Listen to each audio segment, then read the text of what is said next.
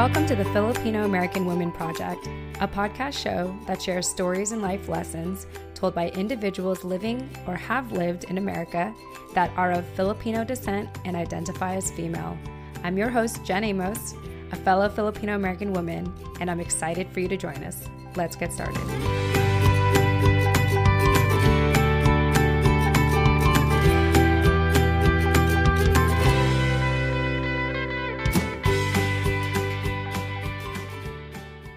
All right. Hi, everyone. Jen Amos here with the Filipino American Woman Project podcast show. And as always, I am here with my co host, Nani Dominguez. Nani, welcome back to the show. Thank you. Hello. Awesome.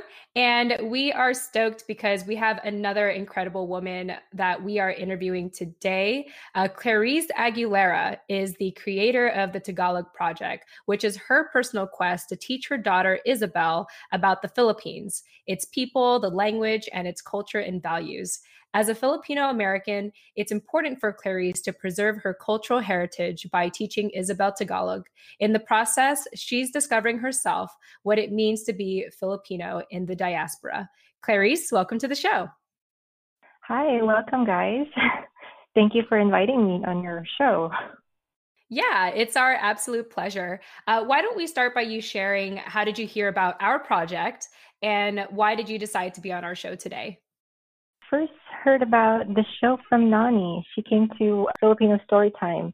So she told me about it. I mean, I was already um, following you on Instagram, but I thought it was just, you know, inspirational quotes. I didn't really know it was a podcast. So I really love the name, and that's what compelled me to look up the the podcast and listen to the episodes. And I was intrigued to find out that the purpose of the project is to write a book one day. And I love that idea of, of compiling stories of women, women who identify themselves as, as Pinay. And I think that's really valuable. Something that, you know, it's a book that I would probably want to read someday. Yeah, I'm really glad that you said that. One thing about the Instagram account is essentially I sort of a one woman band when it comes to producing the show. And obviously, I have amazing people like Nani who helps me uh, do these interviews.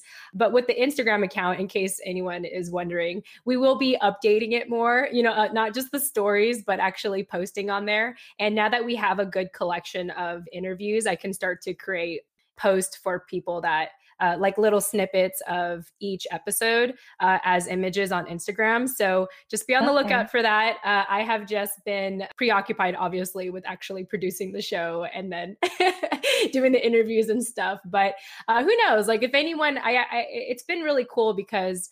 Uh, people have been reaching out asking how they can get involved with the Filipino American Woman Project. And uh, just just throwing it out there. If anyone is interested in in helping with the Instagram account, uh, I would love to have that conversation with you. so that's out there right now. Uh, so that's the first thing I wanted to talk about what you uh, about what you said, Clarice. And then the second thing is, yeah, I um, I think if we have more stories where it is about the Filipino American woman experience, and if we can can get it in a book form, that's just one more thing we can add, contribute to the overall community. And I don't want to do this alone, which is why I want to collect all these stories so that you know we can be this strong front of women who have like opened their heart to this project and be able to share it for generations to come. So I really appreciate you saying that. Speaking about the Filipino American Women Project and also uh, the Tagalog Project, how about you share with us uh, how, why you identify as a Filipino American woman today? Well, a little bit about myself for your listeners. I'm 1.5 generation Filipino American, born in the Philippines, and I moved to LA when I was 11 years old.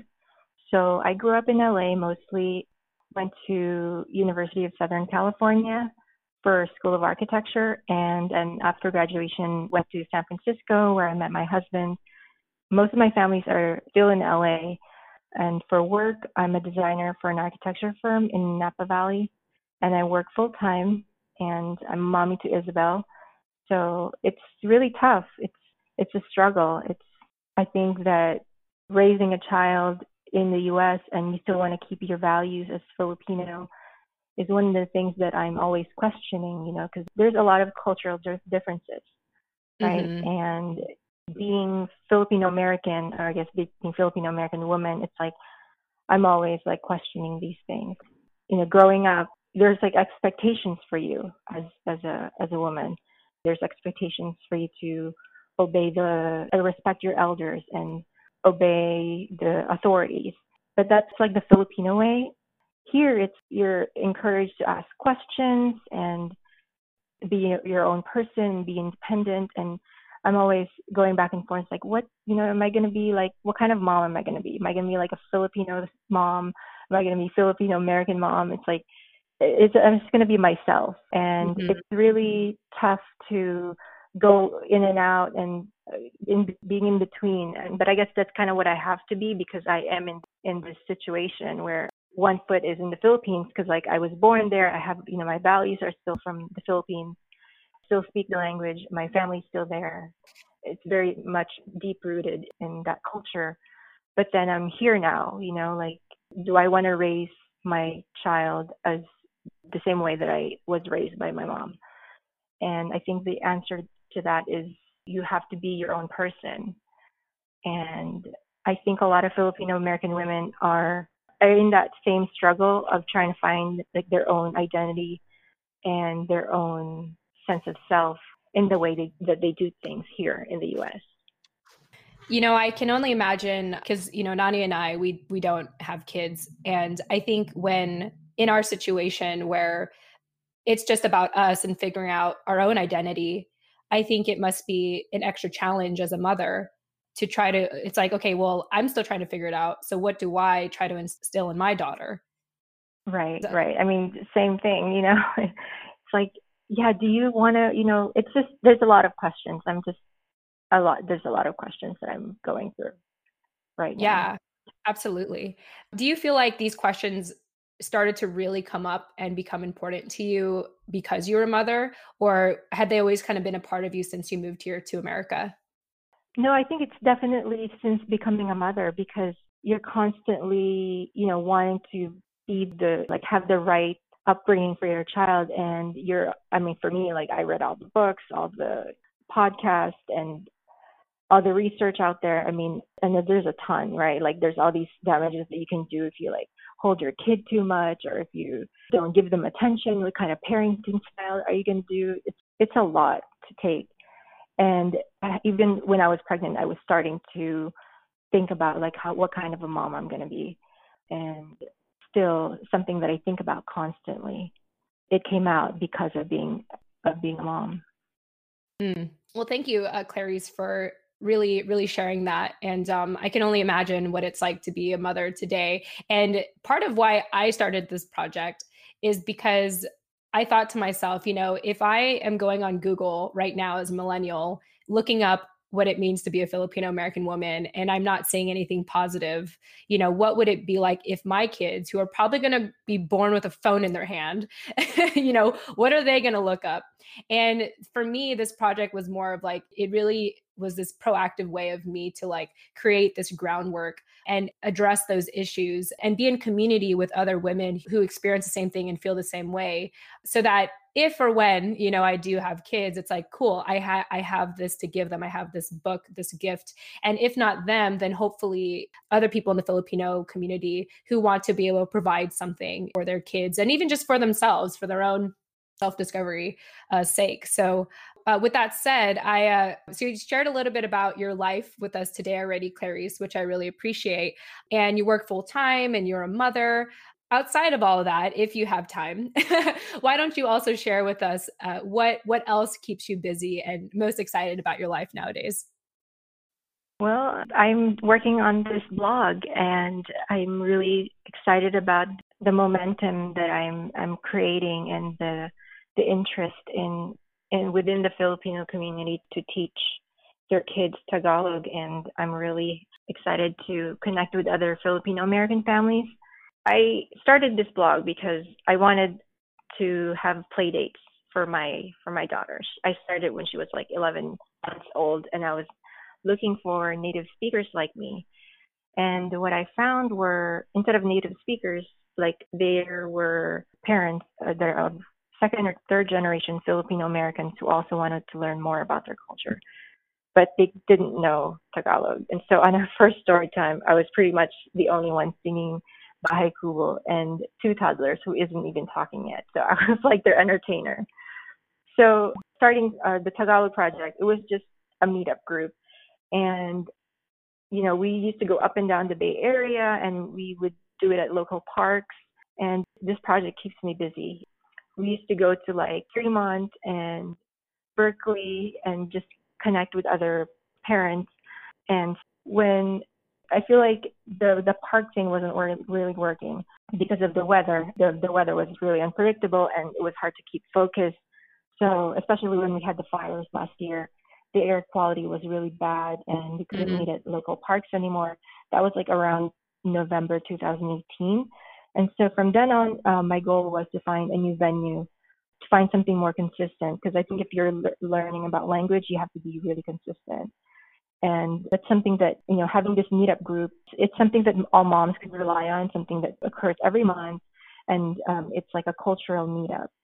And when I was looking for venues, the library was my first choice because I live in Pinole. I was able to make a commitment to the Pinole Library.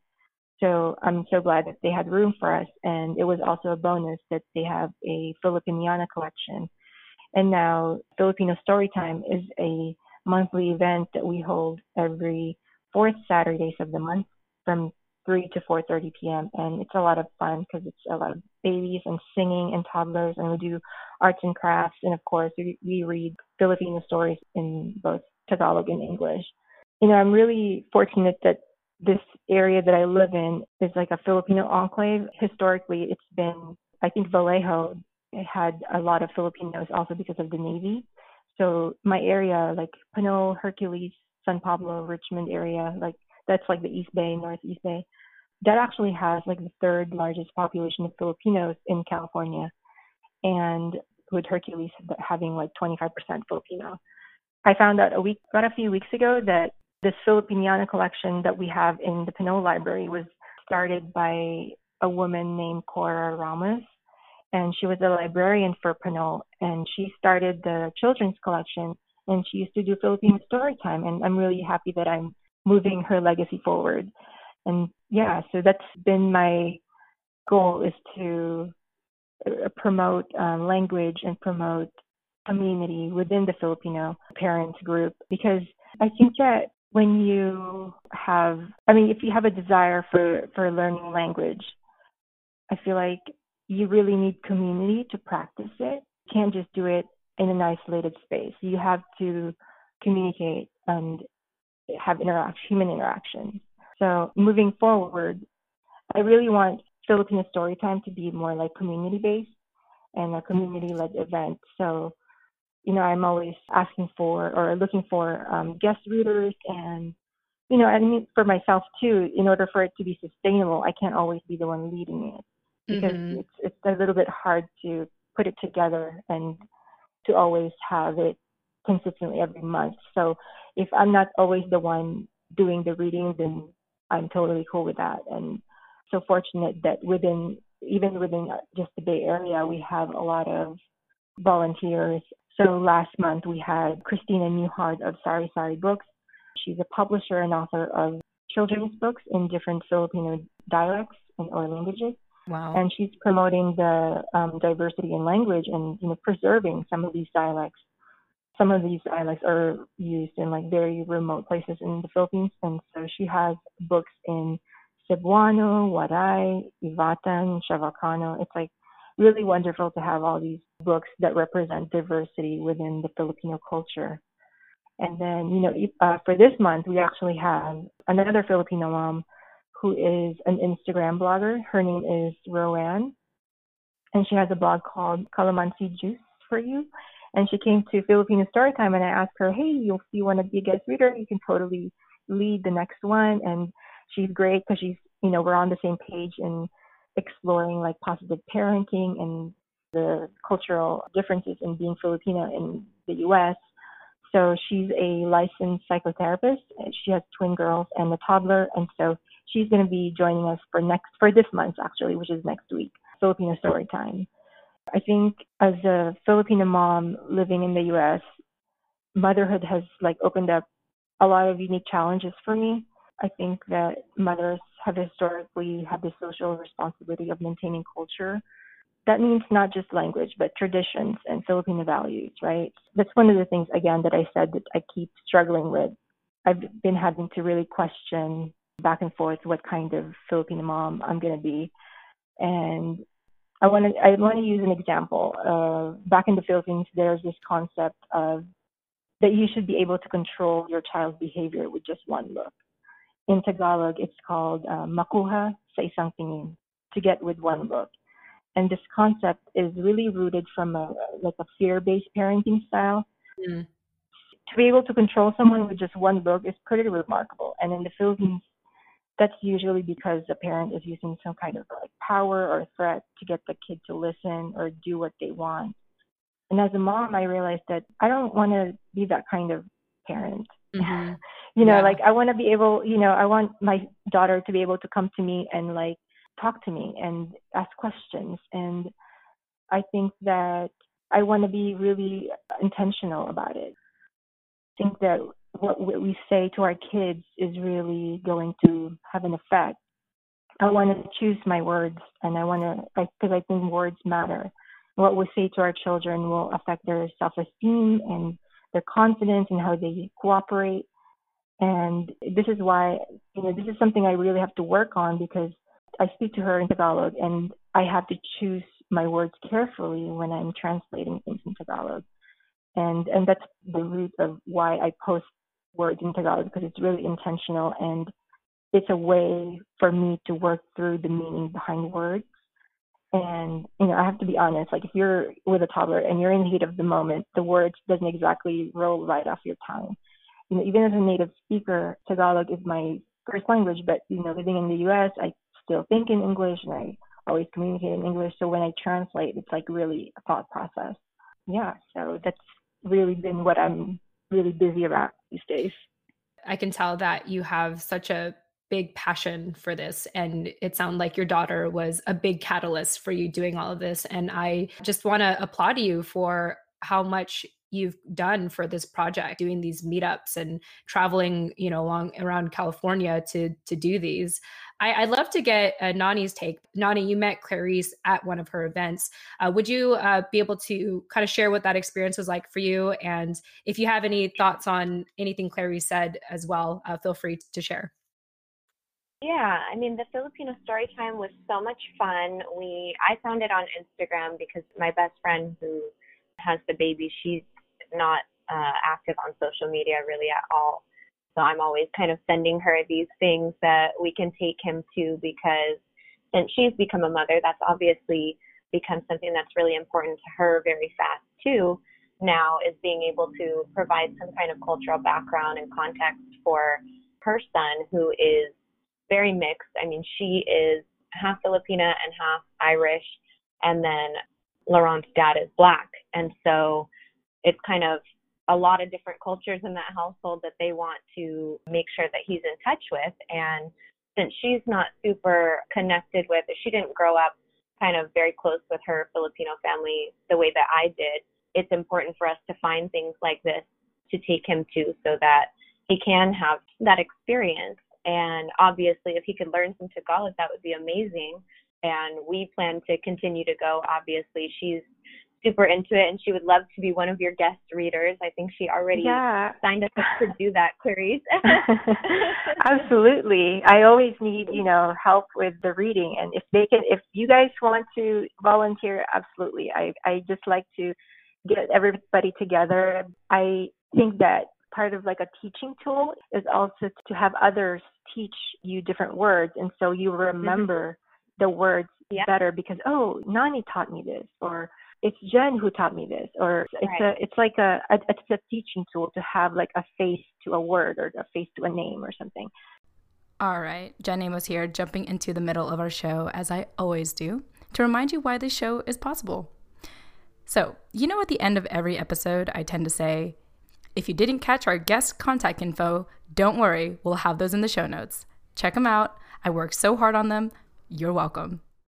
Well, it's been brought to my attention that our show notes are not as easy to find as I thought, which is why, starting summer 2020, the Filipino American Woman Project is proud to be partnering with Captivate, the world's only growth oriented podcast host.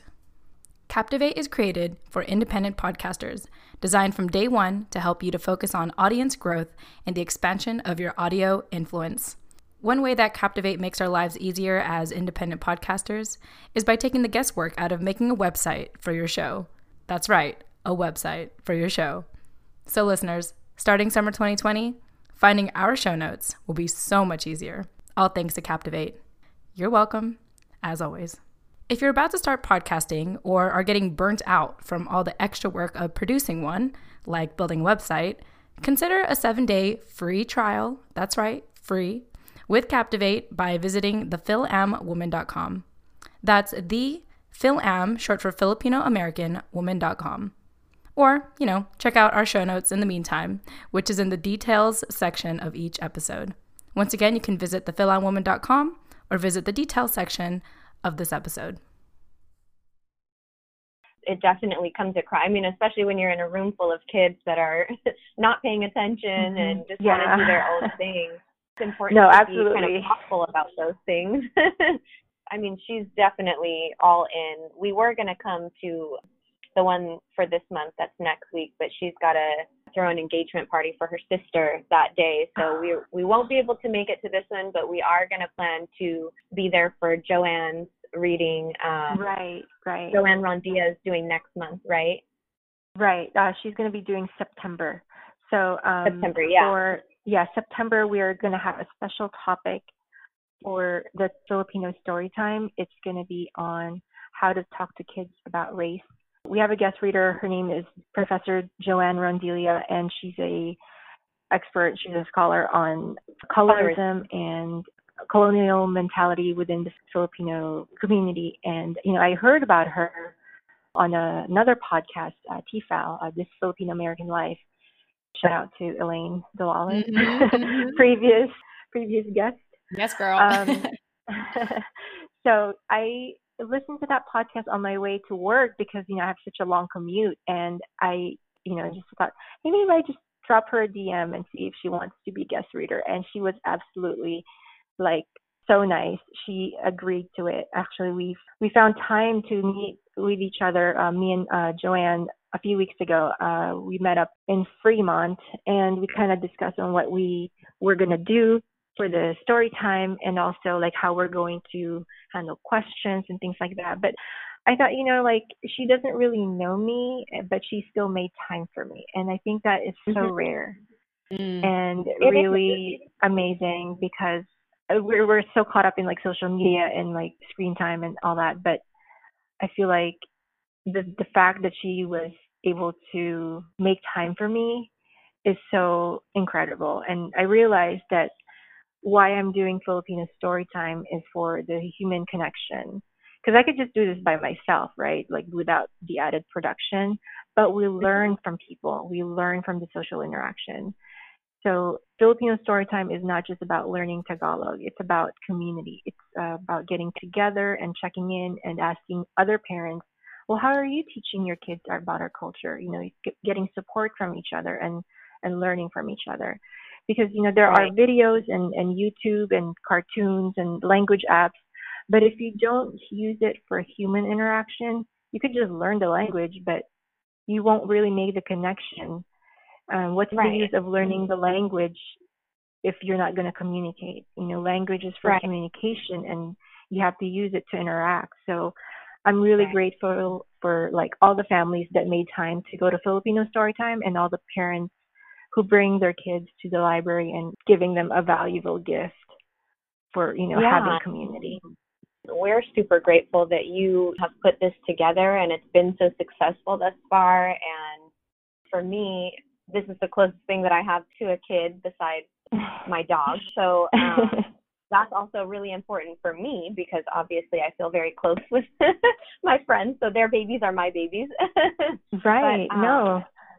yeah, and it's important for me also not to, especially because he's an only child at this point and he's not surrounded by a lot of other kids, let alone a lot of other Filipino kids. It's also mm-hmm. important for me to provide that kind of that kind of bayanihan spirit that yeah. uh, Filipino families have. You know, when you're with all your cousins or your siblings or whatever, I want him to have Absolutely. that experience that too.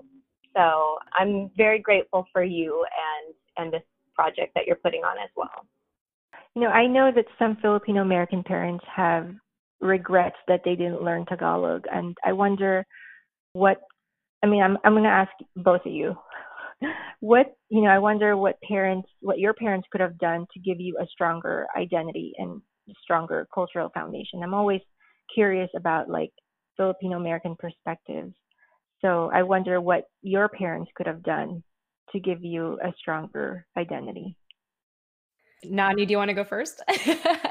Sure, I'll go. Yeah, that is a huge question, and I love that you are asking people that, thinking kind of thinking backwards in that way for your own kids. And for me, I think that what would have been most helpful for me with both of my parents, not just my dad, was if they were more in touch with their cultural identities and able to provide more context. I mean, my dad is I'm not really sure how to unpack my dad yet, but he's he's Filipino in his own ways, but he's not like growing up he's always told me that I should be proud to be Filipina, but he's never told me why or explained, you know, elaborated on that at all or really displayed that in his own example in his own life. You know, I don't see him doing anything with the community or trying to speak the language or anything like that. So it was it occurred to me later on in life out of my own experience that that was important to me and that was something that I wanted to explore and, and learn more about. But I think it would have been really helpful, you know, while I was younger before I even was able to grasp these kind of concepts if they were more kind of displaying of and knowledgeable of their own I guess just more embracing of their own cultures. Yeah, it's uh, it's like you know, you want to follow the, the you they have to model the behavior before you can yourself know it, right? Exactly. So it's like and they and need to have a strong was kind of- identity in order for you to have a stronger cultural foundation. It's it's like if they don't have it, like you can't have it either. not only display it but also communicate like talk about it and kind of be open with when you say you don't know if if i ask my parents a question both of them have always been very like matter of fact and for me i think it would have been helpful to know like if you don't know the answer to something just Mhm. say i don't know you know and let's find out Mhm. together and kind of how you're doing with your kids you're exploring in your own ways but also to teach them so yeah, kind of being more open, voluntarily open and honest about their struggles with their own uh, identity formation, and maybe that's not something that they were able to be to, to talk to me about because it's not something that they've really processed themselves. But if they had been, that would have been helpful. And another thing that I think is really important in interracial families or biracial, whatever the correct term is, is for the kids to see the cultures interacting together. So even though like my mom and my dad hated each other, they divorced when I was three. Like I don't have no memories of them even being together in one room.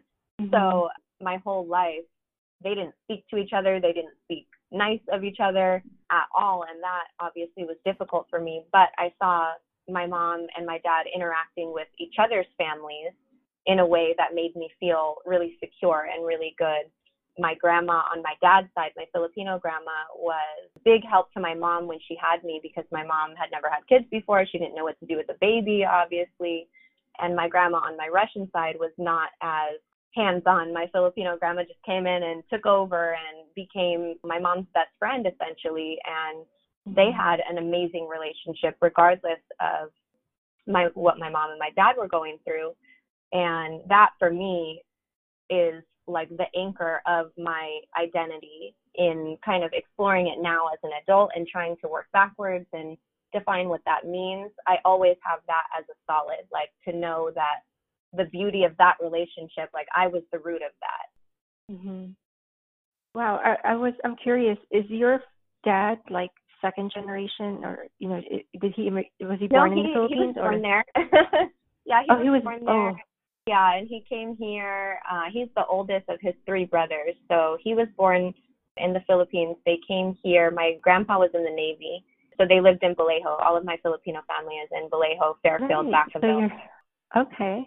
Yes. So did yeah. your grandfather work at the the Mare Island? Yes, I believe so. Yes, I should know the answer to all those questions, but I'm not. Um, my my grandparents didn't share a lot of their stories. They my grandpa talked a lot about being in the Navy, but in terms of kind of their back and forth coming here and going back to the Philippines and coming back here, they never talked about it a lot. So I don't have a lot of context. But that's also kind of part of what I'm doing now, trying to find the answers to those kinds of questions. But yes, I think he did work on Mare Island. I'm pretty positive. Oh, awesome. There used to be like a Filipino cultural center in Vallejo. I think I don't know if it's still there, but it's a big Filipino community. Mm-hmm. There's actually a book about Filipinos in Vallejo.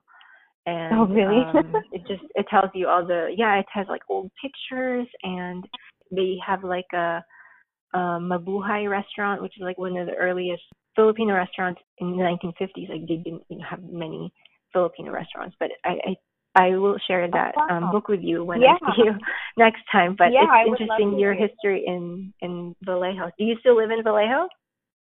No, I live. So my mom has always lived in Oakland, and then my dad's family was kind of scattered. But my grandparents were in Vallejo, and everyone essentially lived with my grandma at one point, or my grandpa.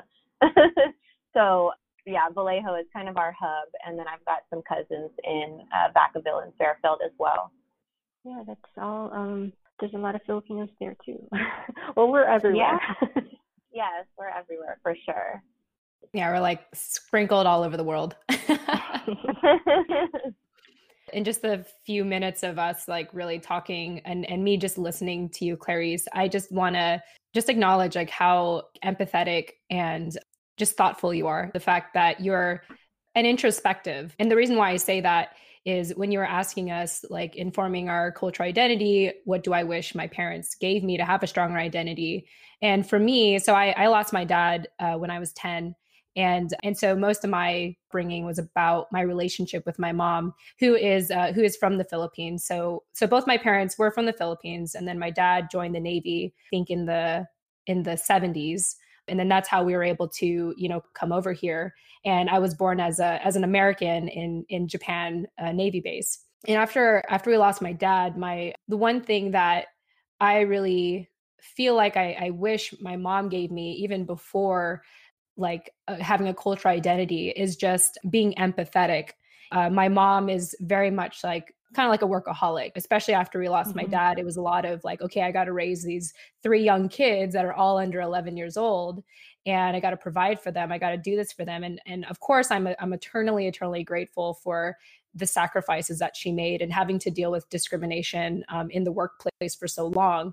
Because uh, she, you know, she's maintained her accent. She hasn't gotten rid of it in any way and i don't think she ever will and i'm glad you know i, I am glad that mm-hmm. she you know still embraces it and my mom like always modeled filipino culture i think like just she does in the household and and and like how she's very resourceful and stuff like that but for me to like because i was the kind of daughter that really needed a lot of emotional support and my mom was just not empathetic. Like she wasn't like insensitive, she just wasn't empathetic. Like when I yeah. needed someone to nurture me, she was very solution oriented. It was like, "Well, do this, do that. Just quit yeah. that if that's hurting you." And so mm-hmm. unfortunately, yeah, unfortunately most of my upbringing like as like my anger grew as as I grew up and because I just felt like like what is what is it? I my my anger grew as my Resentment. emotional Resentment. yeah yeah as my as my emotional needs grew. And you know, we a couple years ago uh, in my mid in my mid twenties, like there was a point where I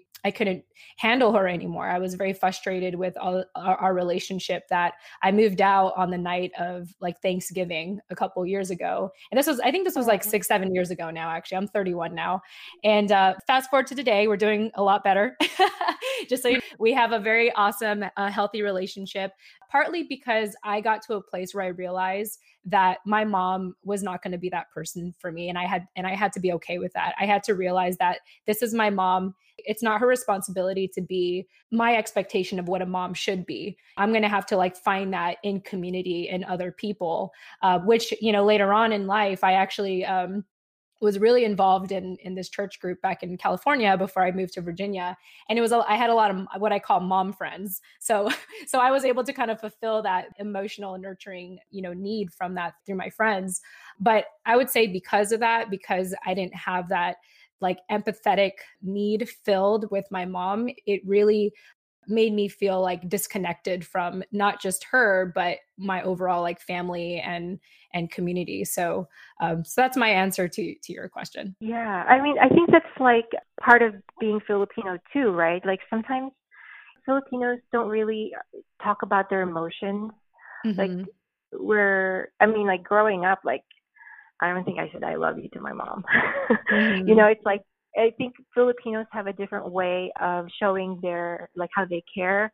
Like instead of saying "I love you," they say "Kumain ka na." Like, did you eat mm. yet? You know, mm-hmm. it's like it's it's a way that they can kind of you know to survive. Or I feel like the way that we were raised, it's like very practical. Like, okay, you need to have this, this, and this to have your basic needs, and all the emotions just kind of like we don't talk about it. Mm-hmm. It's just gonna get swept up under a rug. And yeah, I, I can kind of feel how you're feeling like you're not able to have that relationship with your mom and it it can eat at you or I can I, I mean I'm getting so much perspective from both of you. so thank you for for sharing your your answers with me with your whole listeners. well, the feeling is mutual. Trust me. I, I and, I just I'm just enjoying hearing you talk, Clarice, because I I feel like I get a sense of what maybe my mom would be thinking except that mm-hmm. she wouldn't communicate it because just like what you said the way that she does communicate it is through action through providing yeah. through being there for me. And when i got to that place in my life like i was able to forgive myself for holding that expectation on my mom and then forgive my mom for not fulfilling that.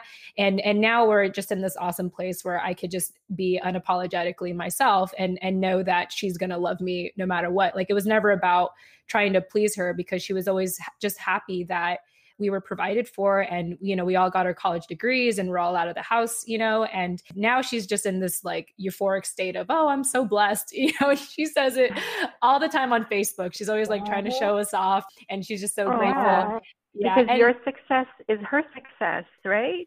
yes, absolutely. Yeah. And when I got to when I realized that, I was like, okay, cool. Like we're all good then. Like everything everything that happened way back when like it's it's all been forgiven. And and i'm just so glad. I, I remember i had this big i had a huge fear back then.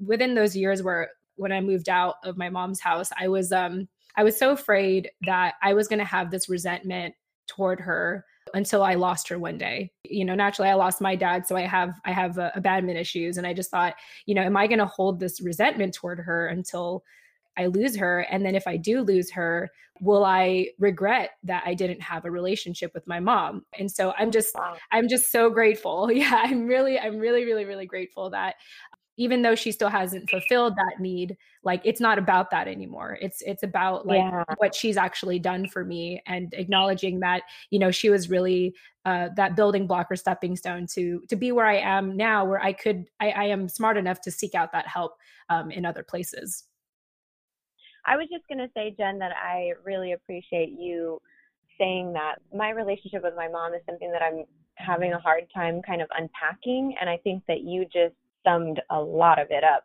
in that one little spiel. And so I think something that we deal with, I dealt with that on both ends of my family.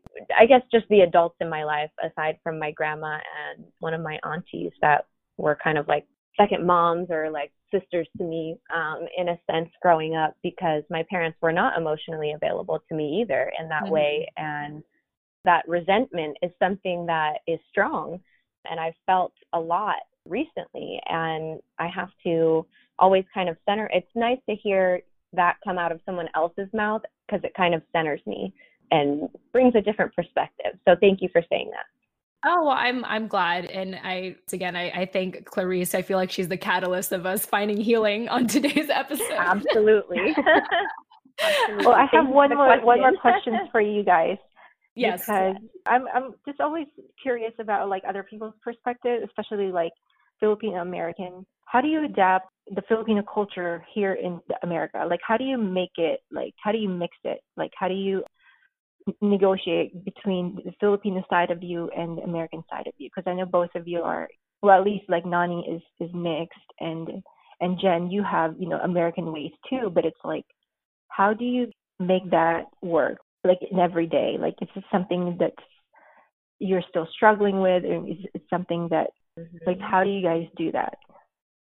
I mean, for me, I would say it's definitely uh, something that I still struggle with, and it's an ongoing process for me. It's probably the biggest part of my identity struggle is exactly how to do that. At heart, I feel very like like I identify with my Filipina side and that sense of like I said before, bayanihan that you grow up with in your family or that sense of kapwa, like the reason that we're all here talking on this call, you know?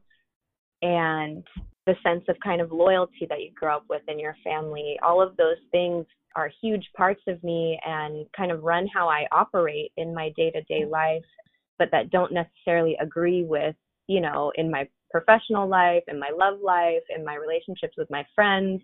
That's always been something that I struggle with. Just like one little example is my whole life, I've always gotten mad at all my friends because I grew up very tight with my cousins. They were like siblings to me because, well, that's a different story, but uh, very tight with my cousins. And anytime I was having a problem at school, like I would tell my cousin about it and she'd be like, without even saying anything about what happened, she'd be like, Do you want me to come up there tomorrow? Like, do you want me to fight that girl? you know, and it was kind of this sense of like this unspoken rule of like, your enemy is my enemy. You know what I mean? Like, I got your back no matter what. And so I operate that way in my friendships and my relationships outside of my family.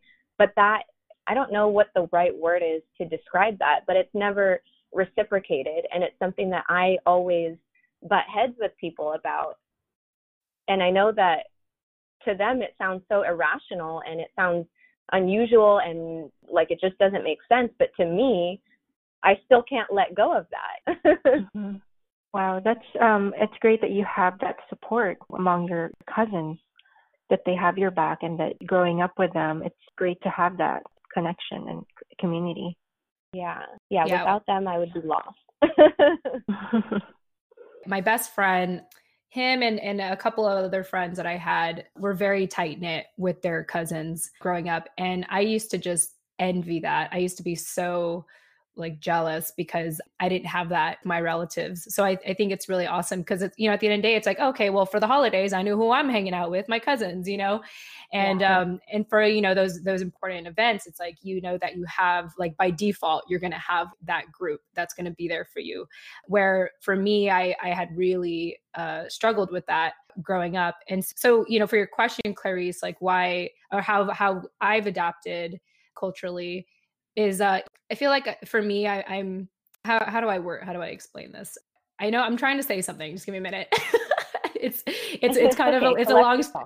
yeah yeah it's, it's like um, it, it is it is a long story actually so going back to my relationship with my mom the big defining moment or the the big point in my life where i just completely checked out of family was around the time it was in 2008 when my mom uh, lost her mom. Her mom had recently passed away, and so we all went back to the Philippines to to bury her and everything.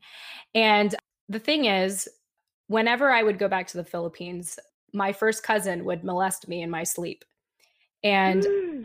Yeah, and uh, I remember I remember the first and last time it happened, but I, I think I've kind of blocked out what had happened in between.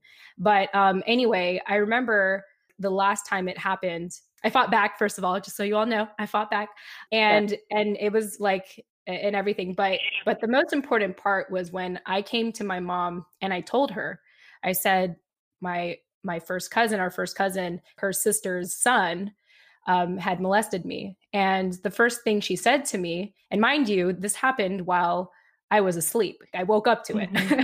and so my mom, she said to me, well, why did you let him do that to you?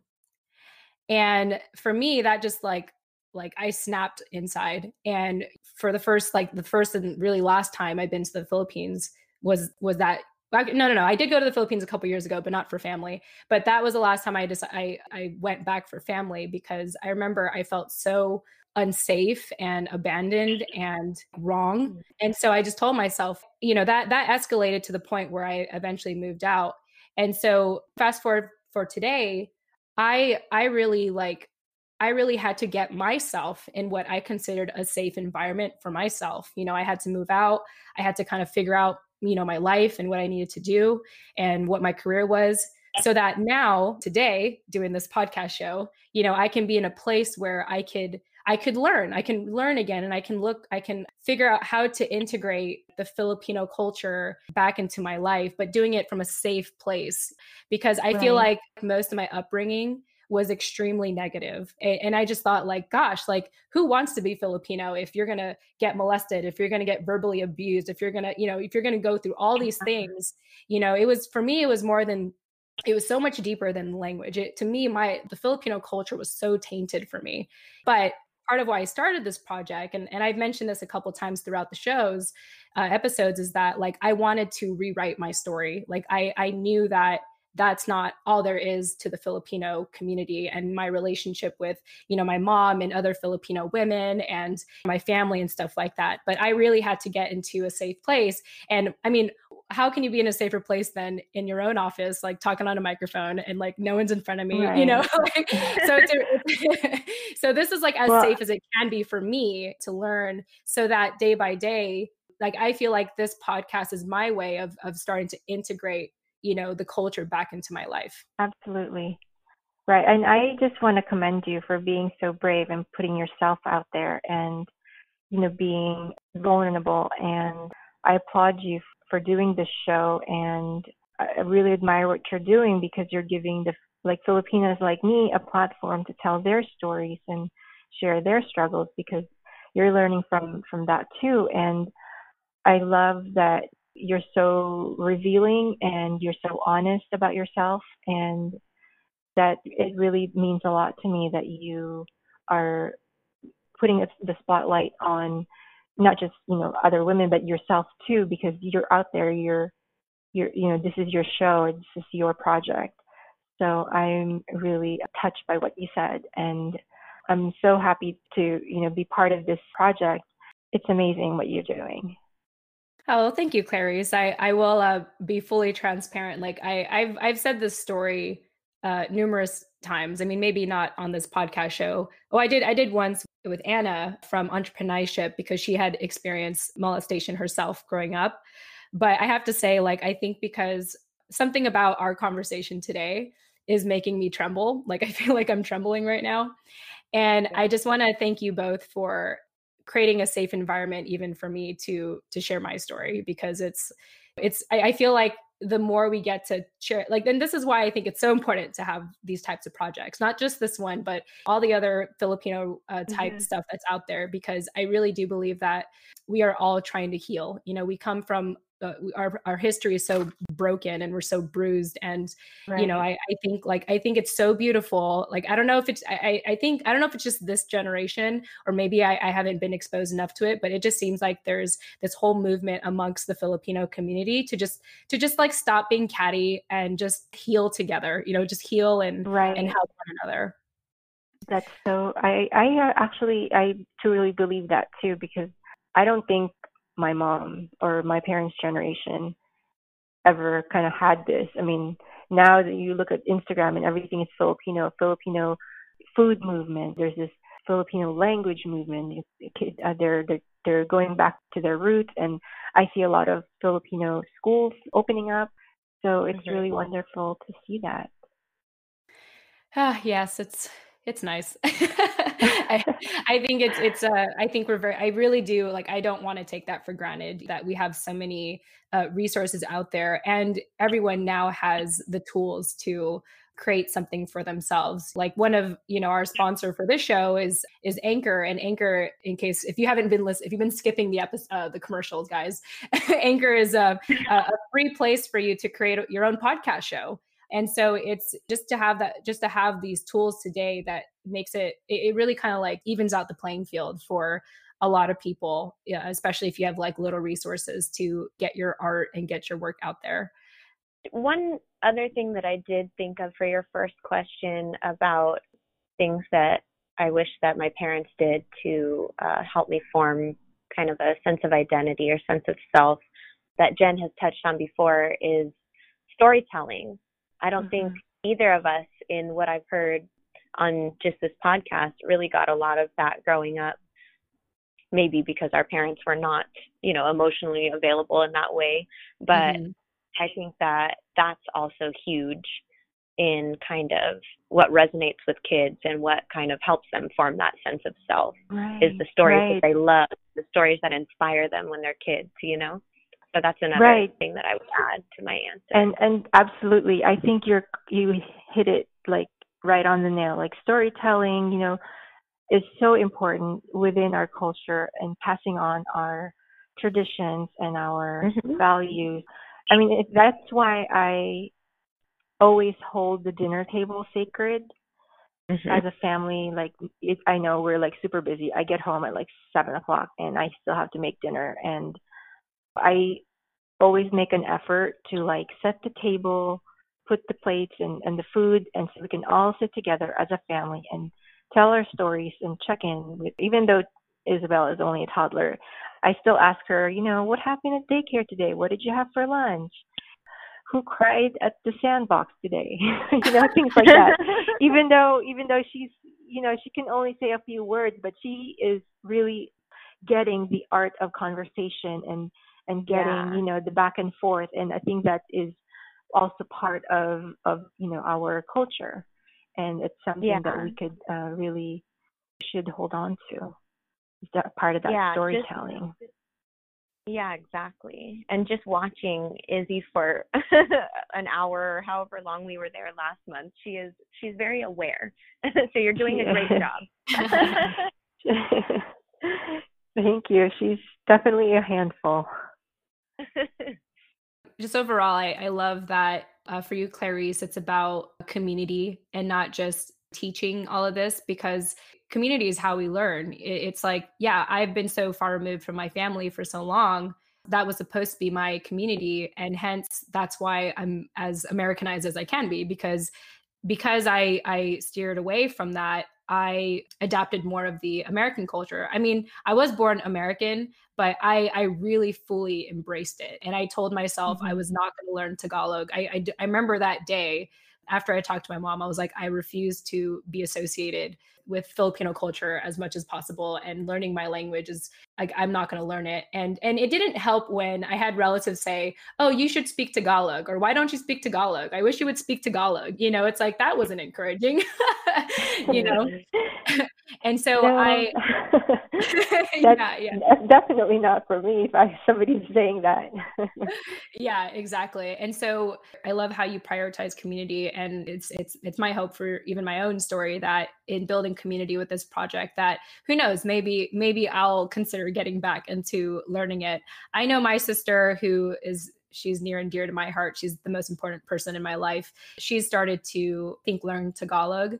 Maybe in my relationship with her, I'll be open to doing it. But. I, I love that for you. It's not just about the language. It's yeah, it's I can't emphasize that enough. It's about the community. I don't have any other way to describe it, but the community aspect. And uh, you know, knowing that you're taken care of in that way. I wow, I think we had such an incredible conversation today. And uh, what better way to wrap up this conversation than to share a life lesson? and so, Clarice, when I asked you what is a life lesson you wanted to share today, you said that if you're going to help, help all the way through. And I'd love for you to elaborate on that. I know that you uh, want to also translate it into Tagalog. And if there's an aspect of your life um, that led you to this life lesson. Uh, I'd love to hear you share that. This was something that my grandma always said to me. Uh, it's in Tagalog. Uh, she would say, "Kung tutulong ka rin lang, lubos-lubosin mo na." And it pretty much translates to, if you're going to help, don't do a half-ass job. Like help all the way. So I can tie it into my goal of having my daughter um, learn Tagalog. You know, I have a lot of expectations I have a lot of expectations for her to learn Tagalog and you know be fully conversational. But at some point, I feel like you know maybe she might want to do story time anymore, and later on when she's a little bit older, maybe her peers will be more important and being cool, is being more important. I don't know how she'll continue to learn if her interest or if she loses interest. But if I could re uh, you know, if I could teach her to read or and write in Tagalog, at least I can give her that um, skill set and that ability. So if she wants to pursue that interest later in life, she can continue on. So that's what I mean when I say if you're going to help, you're going to help her all the way. I want her to be able to, you know, even though she doesn't, she's not conversational, if she can at least read in Tagalog, then if she wants to re- continue this forward, like later on when she's she, when she is interested, then she can do it herself. And yeah, that's just something that I learned from my grandma. Like you just, that's just something that was a value that she taught me. If you're gonna help, just do it with your all of your effort. Don't just do a, a half-assed job. so. Yeah. And you know, I think I hope that your daughter, when she grows older, really appreciates you, Clarice, because whether she picks up the language or not, I hope that she is aware of how much thought you put into this you know how much you cared about yeah. her understanding her culture because I'm, I'm sure nani and i can agree to this like our parents like that just it just wasn't a priority for them and so you know here we are how many years later in life and as adults like trying, trying to, do it like, ourselves yeah trying to figure yeah, it out right. so so to say the least like no matter what happens i i hope your daughter at least i i think she'll at least appreciate like wow my mom my mom was really looking out for me yeah. Yes. Thank you. Yeah, I think yeah, I think she's, you know, definitely aware and uh I think she appreciates all the kids that she gets to play with at the library and. Mm-hmm. her like she was like running around. She wasn't even paying attention. She was having like, a blast. yeah. She was having a blast, definitely. Oh, I love yeah, that. I thought she was so funny because every time I looked over her over at her, she was over at the food table with the chips and not just taking like one or two chips, but she was like wanting to take the whole bag with her. I was like, that would be me if I were one of these kids. yeah, absolutely. Yeah, I know. It's as far as I know, it's like you know she's getting all her nutrients. If she gets you know one day she has like one chip, I think it's okay. so. Yeah, and I think she was more so worried about holding on to the chips so nobody else would get them and eating them. She was so funny. wow. You know, it's interesting because the majority of our listeners for this podcast are in California, in in NorCal, and so uh, as uh, uh, with every episode, I feel like I'm collecting more ideas on when I do visit. and, mm-hmm, yeah. and the and the fun things I'll get to check out and stuff. So really, really stoked about that. Well, uh, Clarice, it's been an absolute pleasure speaking with you today. I just I want to thank you so much for what you're doing with the Tagalog project and just being the compassionate introspective, thoughtful, compassionate mother that you are. Your daughter is extremely lucky to have you. For anyone else, for any other mothers or anyone listening to the show, uh, if they wanted to learn more about you and reach out to you, how would they be able to do that? I'm most active on Instagram, so they can always uh, DM me, and I'm also on Facebook but and also if they, well if they want to join the Tagalog project, there's a private like Facebook group where we can share and you know more interact with each other, and that's kind of like the core of the group where we share our our ideas about raising kids and things like that. And Instagram, I think that's also valuable just because everything is more organized graphically. So if you want to mm. go back to like just 10 positive things to say in Tagalog, like you can always look it up. Like it's more searchable. And so I kind of like it in that way, in that it's more organized because I can't find anything on Facebook. Like, I'm sorry, I'm just like, how do you organize this? Like, I don't even I know. know. Like, I just post something and it like disappears.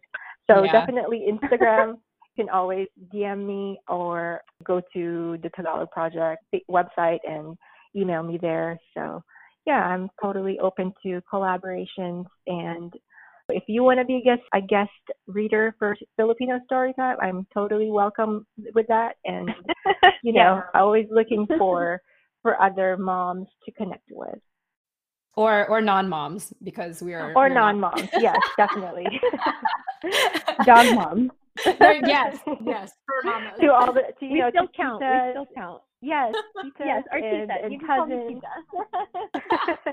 Tita Nani, which is actually a very um Filipino name, right? Tita Nani or uh, Tita Jen. yes. yes. Yes, Yeah, that's what we have uh, Laurent call me. oh, cool. That's nice. Awesome. Uh, well, Nani, do you have any closing thoughts before we wrap up?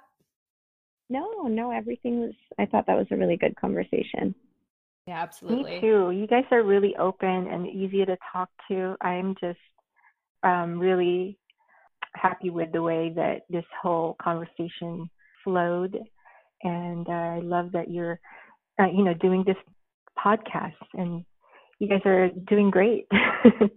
I'm I'm so happy Thank to be part of it. Well, thank you so much, Clarice. And yeah, I mean, this is, you know, you were asking like you you were amazed that these episodes get pumped out really quickly. Well, that's part of my own healing process of this whole journey of being a Filipino American woman is like if I like I like to edit these shows afterward because it's uh it's very therapeutic for me. And at the at the end of the night, like it's just a fun thing to get back into. It's like, oh, I'm going to edit a show now, you know. And uh, yeah. and we're sort of uh for me my my goal is to get two episodes published every week instead of like one episode so for anyone uh, that is listening to this if this show had resonated with you in any way and especially if you felt inspired to sharing your story we would love to hear from you you could just check out our show notes on how to do that i also want to mention that for the way if you want to get a hold of clarice you can get her information in the show notes as well and you know, with that said, Nani, I want to thank you for being my co-host as always. Yes. Yes, and uh, Clarice, I want to thank you again. Can't thank you enough. I think this was a, a really healing conversation uh, or insightful conversation for all of us, and hopefully for our listeners as well. So, uh, with that said, thank you, everyone. Thank you to our listeners, and we will see you all in the next episode. Bye. Bye. Thank you.